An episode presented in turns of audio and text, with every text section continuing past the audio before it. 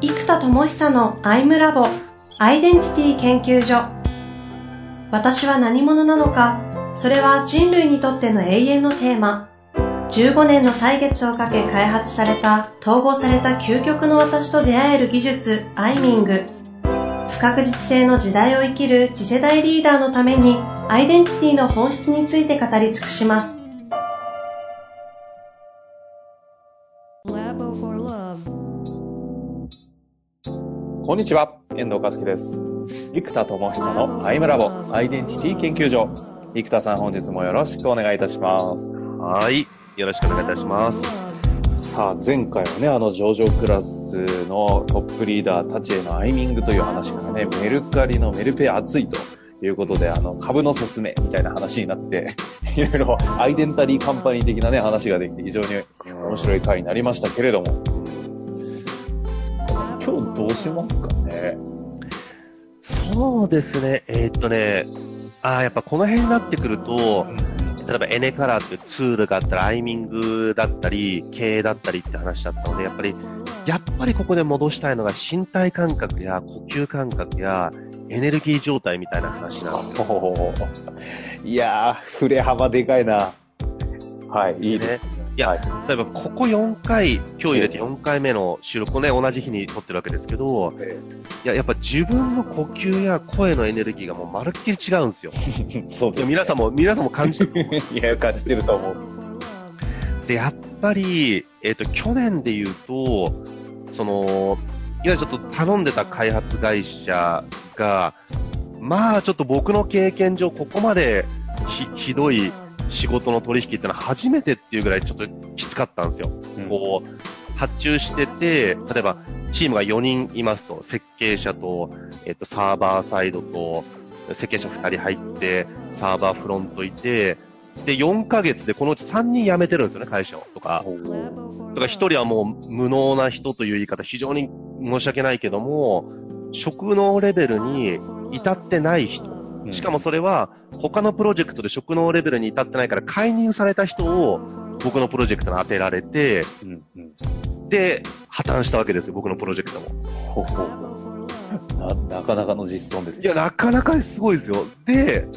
あのーそこを起点としても総崩れして、まあ、本当にエネからの無料診断見ていただければわかりますけど、あの診断システムで、フロントもそんな枚数多くないですよ。あれで、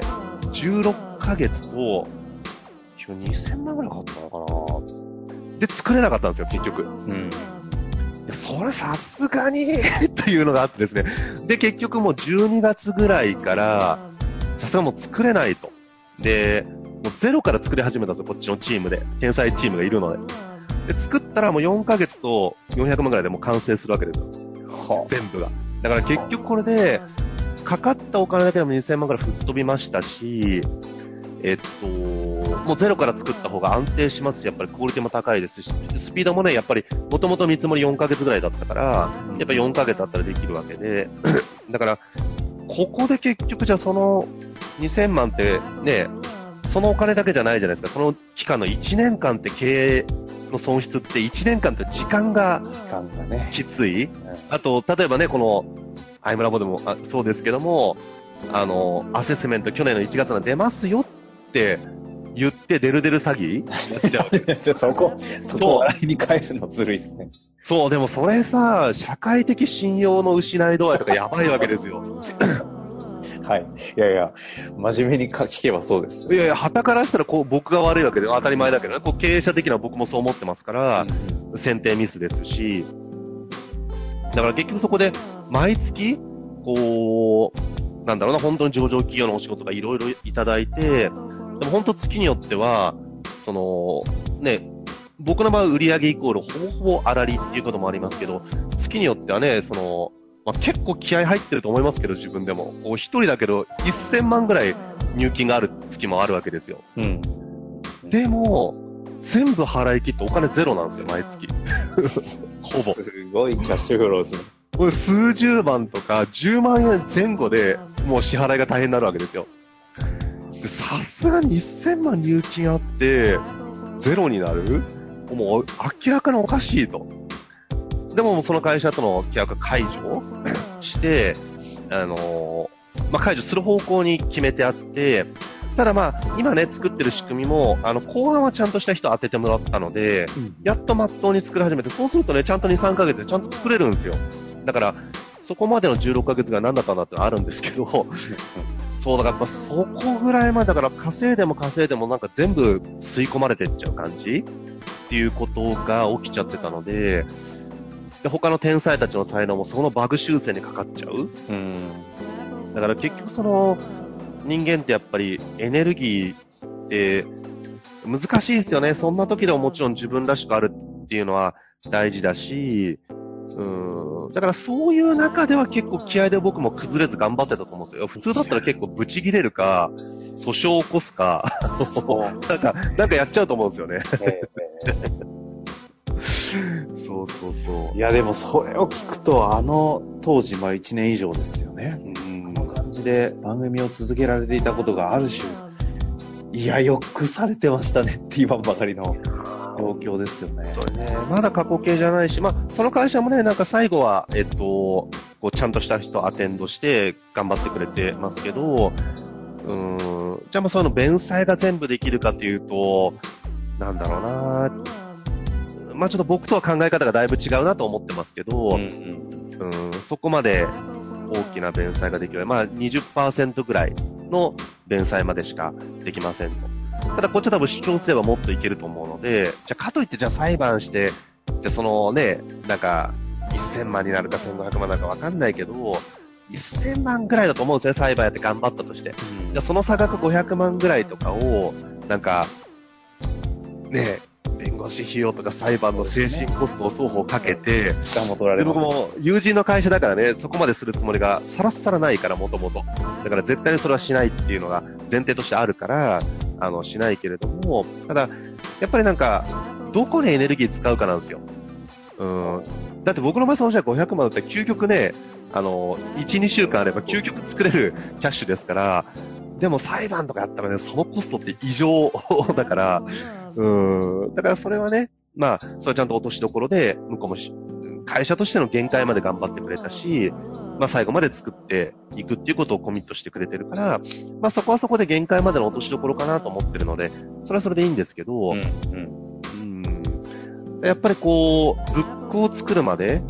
だからあの無料診断で16ヶ月かかって、逆にこのブックはちゃんと2、3ヶ月でできてるんですよ。結構難易度高いですけど、ただ設計がうちの天才エンジニアがやってくれてるので、うちのっていうかその、うちじゃないんだけど、そのパートナーの。天才エンジニアが設計は全部やってくれてるので、まあ異常ですよ。また彼は。そう。で、そういう、天才プログラマーですか？もう天才ですね。もう天才。もう仕事してて天才っぷりに毎回ね、こう、またコントラストがあるからね、こう、異常にひどかった仕事と、異常に天才っていうコントラストがあるから、もうやばいって毎回感動しますけど、そう、私はそういう人たちにすごい支えられてきてますよね。あと、ね、そんな中、結局何千万も損失が出ちゃったので、で、年間の、ね、うちの会社の規模だと年間だってそんな、あのーまあ、そこそこね、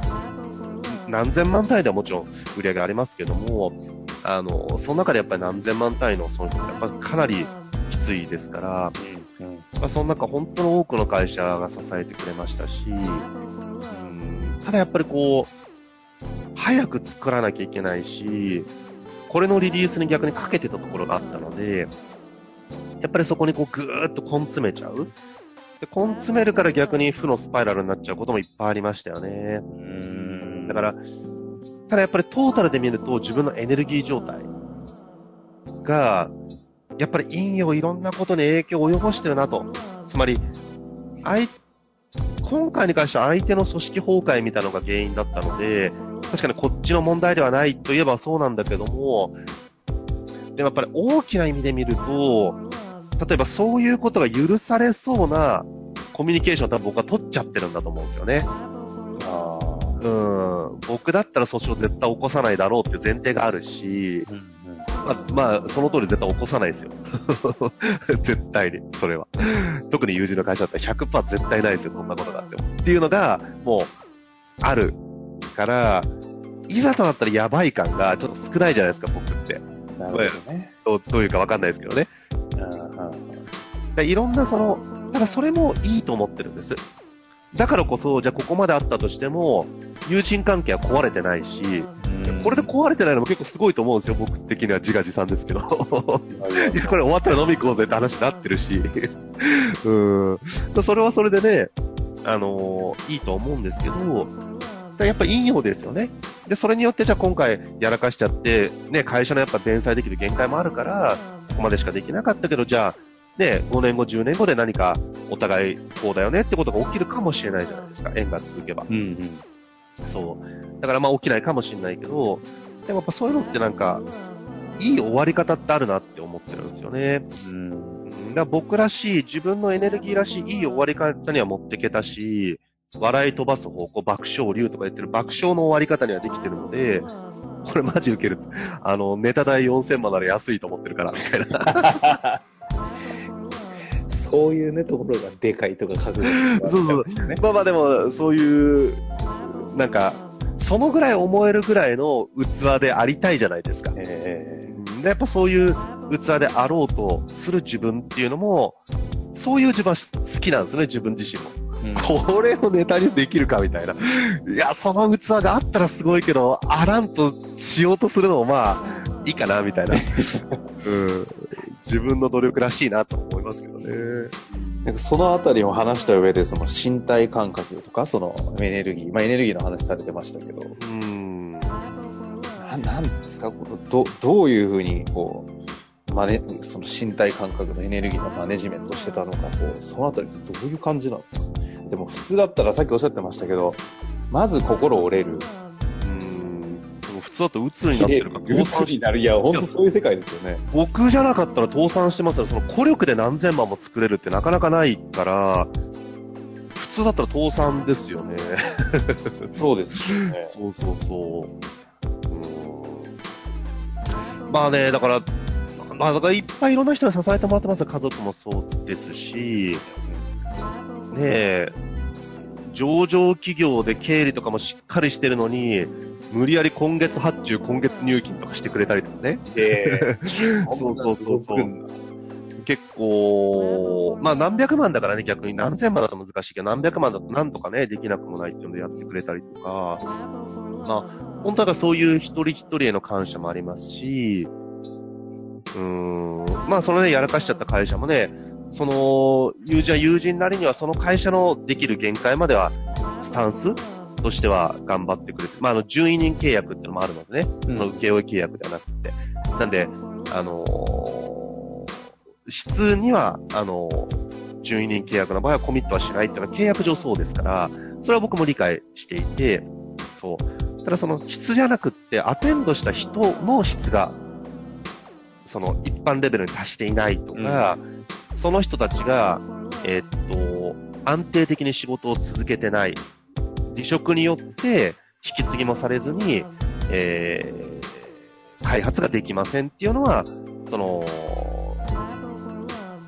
全館注意義務違反っていうんですかね。そういうものには相当するよねと思っているので、まあ、あの、だからまあ、その12人の中でできる最大限っていうところであれば、請負だったら多分損害額の5割ぐらいは、あの、ちゃんとやってもらわないとあるし、で、まあ、12人だったら2割から3割ぐらいだったら、まあまあ、そんなもんかなって感じもするんですよね。うん、こっちの主張で全額弁済っていうのも多分あんまりないと思うんですよ。やっぱり、喧嘩両成敗じゃないですけど、双方にやっぱりそれなりに問題があるっていうのがあるんでね。それも、やっぱり一生懸命頑張ってくれましたし、まあ、そこにも感謝ありますし、やっぱ人ですよね。最後はね、こう自分のエネルギーマネジメントうんぬんっていうのもありますけど、人との関わりがいろいろあったのもありますし、あとセッションですかね。うんそれこそ、いや、まさにそれあるのかなと思ったんですけど、うん。なんかご自身で開発した、そのアイミングみたいのに、結果的にこう、セッションを通して救われたというか、うん。そうです、そうです。今だからアイミングとかアイデリングっていう技術とかがいろいろ作ってるんですけど、その、今こう修行してくれてる中でも、えーっと、特に二人の方は、えっと、僕から見ても本当に、まあ、もう、プロ、僕の考えるプロという世界においては駆け出しですけれども、とは言っても僕がセッションを発注しても、効果があるというレベルにおいてのプロの駆け出しという基準にはなっているので、やっぱそこの二人のどちらかにセッションを入れる。で、訓練も兼ねてますから、あもちろんそのフィー払いますよ、僕は。うんフィーを払って、ちゃんと、あの、彼らもほら、プロとして独立してってもらう必要がありますから、えっと、セッションを、もう多い時は毎日入れてましたね。へえ。あ、そんなやってたんだ。これはもう、抜群に効果あります。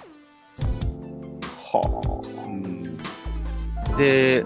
それで、まあ、だからそれインナーツアーズっていうプラットフォームで、その、まあ、ランク3、4あたりぐらいになってくると、僕の言ってるプロ駆け出しのレベルになってきていて、あの、もうちゃんと実力もあるから、だからね、本当に頼みたい方はぜひ頼んでいただければと思いますし、実力はね、僕がお墨付きできるって結構シビアな僕が言うんだから、まあ、まあ、それは間違いないですよ。うん、うん、うん。そうやって自信を持って押し売りできるクオリティじゃないと僕は結構、なんか、自分で育てといてね、うちの学校卒業したんだけど、うーん、そうね、ちょっと仕事お願いできるかちょっとね、ってなっちゃうとあれなので、まあ実力判断でランクをつけてますから、やっぱそこのセッションで毎回気をふわーんと解放したり、本来の自己を取り戻す。はあと、アイミングに対して、今メタミングっていう言葉の定義をいろいろ作ってたんですけど、うん、うん、えっと、前はね、自己を扱うすべて技術をメタミングと呼ぼうと思ってたんですけど、ちょっともったいないなと思って。で、今ですね、そうそうそうそう、あの、上場企業の経営者もそうですし、僕もそうなんだけど、えっと、意識の次元を、あの、9次元ぐらいこう上げていくっていう技術を作ったんですよ。で、このメタに意識を上げてっちゃうそうすると、例えば途中に、うん、まあ、捉え方がどうかわかんないですけど、その空みたいな感覚が生まれてくる事件があったり、そうね、あと第三の目が開かれたかのような身体感覚にほぼ全員が入るみたいな経験ができたり、その、なんだろうな、僕ちょっとスピリチュアル系ではないんですけど、まあでもそうとも言えるかな、ではないっていう否定もおかしいですけど、例えば宇宙との一体感みたいなイベントとしての経験は意外と簡単にできるんですよ、それって。うん。ちゃんと意識を上げていくプロセスと技術がある人がセッションやれば。で僕がやれば今のところ100%みんなそれを経験できるっていうことは起こせてますし、で自分自身もそれやってますしね。うん。でそういう技術を今メタミングって改めて名付け直そうと思ってるんですけど、それやって意識の時間をブワーンって上げていくと、いや、例えば宇宙的に考えたら地球が爆発したって宇宙全体で大した影響ないんですよ。太陽が爆発しようと。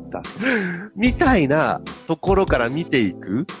気が大きくなる私という空体と呼んでますけど、肉体に対して。に。その宇宙空間イコール私であるっていうのは空体じゃないですか。宇宙空間だから。で、その空体的自己から見たときに、その、肉体的地球の世界の中の、ね、世の中だって、もうな何京円とか動いてるかわかんないですよ。世界経済の総流通量って。その中のたかだか数千万なんか大したことないし、これから自分の作る事業のサイズからしたらこんな大したことないわけですよ。みたいな風に空体から自己を捉えていくと全然話が変わってくるんです。うん。っていう風に何者として思考するかっていうアイデンティティによって観点が変わるんですよね。で、観点が変わると定義、捉え方が変わる。捉え方、定義の組み合わせによって考え方が出来上がるんですよね、思想が。うん。なので、このアイデンティティ、観点、捉え方、考え方っていう風にシフトさせていくんですよ。で、こういうのをセルフセッションで全部ブワーンとアイデリングっていうので、僕はメタミングしながらやるっていうのを、あの、やるんですね。うん。うん。ってなことをもうひたすら毎日やってましたね。なんかものすごいメタまで行って観点変わっていくと、とは言っても動かすのは現実じゃないですか。うんなんかこうそこにこうひ紐が、というか、はしごがかからないというか、そこもかけきるんですか、ここをかけきるのはこのソアリングっていう技術を作っていて、別にあるんですね。いやりましたね、一回ね、ソアリング。そう。だからあの、あダイブ、サージ、ソアなんですよ。で、ダイブしてバーンと宇宙空間まで意識をバーンと最大限まで広げて、それをギューンとサージして体の中をバーンと通して、で、今度、ソアリングを空体でやるのか、で、そうするとちょっと空想的な世界にななりますよね。うんうん、で、空想的世界をやりたいときはそっち。で、現実世界をやるんだったら、その最後ソアリングでアイデンティティをセットするときに経営者とかにセットすればいいんですよ。最後、ブンブンとだいぶサージしたエネルギー、天地のエネルギーを統合して、どの器に入れるか、アイデンティティの器に入れるかで、最後じゃ、経営者として今最も集中すべきことは何かって問いにして、経営者アイデンティティにそのエネルギーを注ぎ込んで、ポンと飛ばして、セッションを始めるんですね。だから、セッションの時の観点を座って、エネルギーを込めて決めていくっていうスタイルを取るやり方なので、それで現実を変えるときには現実に即したアイデンティティでやるっていうスタイルですね。しかもそのあれか、器の方、エネルギーでか全部解放した後も、エネルギーの器はアイミングである程度こう、ロールとかも決めてるんで。そうです、そうです。もう全部分かってるからね。そうです、そうです。そうセットできるんですよ。いやーいやー体現してますね。いや、だからもう自分のためで作ってるようなもんですよ、ある意味で。体現、もう自分自身が究極の被験者としてこのやってる、ここれ本当にアイムラボでやってるのって、全部出してますよね。このプロセスを。まあ、だからね、結局これ最初から聞いても、僕がね、何か体制したときに、本当のアイムラボってその実験ログじゃないですか。えー社会実験ログこうしようと思ってて、で、多分1、2年ぐらい前にこうやろうと思ったら、だいたい1年滑るんすよとかよく言ってたじゃないですか。うんうん1、2年滑るんすよって言ってたのが、多分1、2年滑って実際に起きた時に、うわ、滑ってるとか、この2年前に滑ること予測して、しかも滑ってるみたいな。とかね、なんかそういうのが多分ね、こうログとしてわかるので、これはなんか本当に、あのー後々なんか成功してから言うって、なんだろう、結果論じゃないですか。うんうんでもそのプロセス段階から、まあ本当に多分最初から言ってる通りのことになってると思うんですよね。本当そうですよ。うんまあ想定外のね、あの、他他者の要因によってうまくいかないみたいなこともありましたけど、まあでもそれもやっぱり自分のエネルギーが引き起こしてる、引き起こしてるって言い過ぎるのもあれですけど、うん、やっぱエネルギーですよね。いや最近はかなりのそのいわゆる上場クラスのリーダーの方々みたいな人がちょこちょこ最近ここ今月だけでも3人4人うんいや生田さんのアイムラボを一から聞き直しててっていう人いるんでのそこからもう一回聞き直すんだなとありがたいです。あのエネルギーを聞くだけでもなんかちょっと感覚変わるとか言うんでねいやありがたい。もうでもエネルギー悪い時期もありますけどね。確かにいやでもあのエネルギー悪さの中でやってると思うといや俺もやらなきゃってなんじゃないですかいやそんな感じでねやってまいりましたがいや、もう本当ありがたい限りですよ。そう、そう周辺のような感じで行きましたのでね、また、もう本当ちょうどこの放送があるぐらいに、まさに出てるか出てないかだと思いますんでね。そうですね。今のところちゃんとね、本当にその開発会社もすごい頑張ってくれてるし、ちゃんと優秀な人をすごい入れてもらってるんですよね、今ね。あの、リカバリーの意味も含めて。はいだからすごい順調だし、あの、大きなエラーもないし、テストもしながら進んでるから、まあ、あのーよほど、例えば僕がインフルエンザで死ぬとか、なんか、ね 一週間動けませんとか、なんかそういう、よほどの何かが起きない限りは、基本的には大丈夫ですね。はい。してますのでね、ちょっとリリースした時にはいろんな形で告知しますので、皆さんもぜひ楽しみにしていてください。ぜひ遊んでやってください。そうですね。そう、子供みたいなもんですよね、海だけが。そうです。あ、もう先行販売もやってますんで。あの、よかったら。ぜひ、はい。というわけで、はい。やってまいりました。お疲れ様、はい本日もありがとうございました。はい、ありがとうございます。